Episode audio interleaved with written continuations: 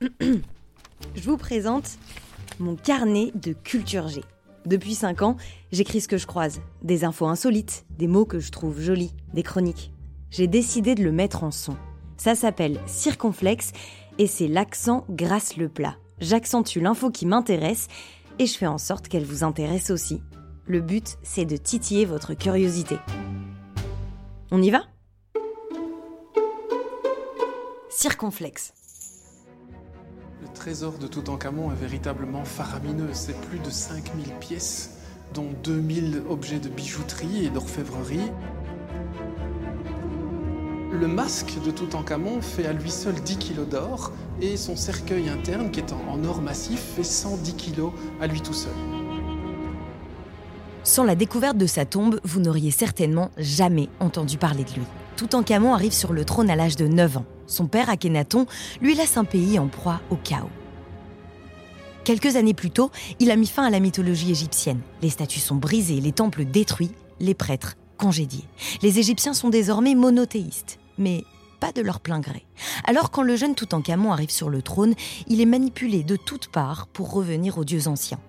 Pendant dix ans, il rétablit la mythologie égyptienne, érige des temples, forme des prêtres. Mais à sa mort, à 19 ans, le général en chef des armées fait effacer son nom, comme celui de son père.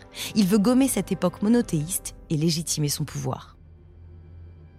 3000 ans plus tard pourtant, dans la vallée des rois, un homme va mettre un coup de projecteur sur ce pharaon oublié.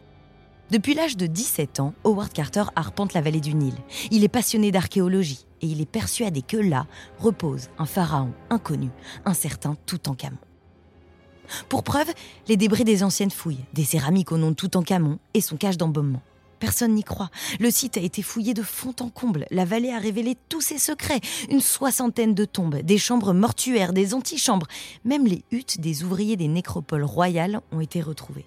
Oui, mais peut-être que l'aristocrate anglais Lord Carnarvon rachète la concession et laisse Howard Carter suivre son intuition. Alors il fouille, il dégage, il nettoie. Sept ans à passer au peigne fin cette vallée des rois. Mais en 1922, Lord Carnarvon s'impatiente. Il a mis une fortune dans ses fouilles pour franchement peu de résultats. Il veut tout arrêter. Howard Carter négocie un an, juste une année, l'ultime campagne de fouilles. L'année de tous les succès. Retour 100 ans en arrière. Les fouilles se concentrent sur une zone peu exploitée, au milieu des tombes de Ramsès III, Merampta et Ramsès IX. C'est là qu'ont été trouvés les débris au nom de Toutankhamon. Le matin du 4 novembre 1922, un jeune porteur d'eau trébuche. L'eau se répand sur le sol et, et elle révèle la première marche d'un escalier. Plein d'espoir et d'excitation, les équipes de Howard Carter s'élancent. En deux jours, elles dégagent les douze premières marches de l'escalier. En bas, une porte scellée par des sceaux royaux.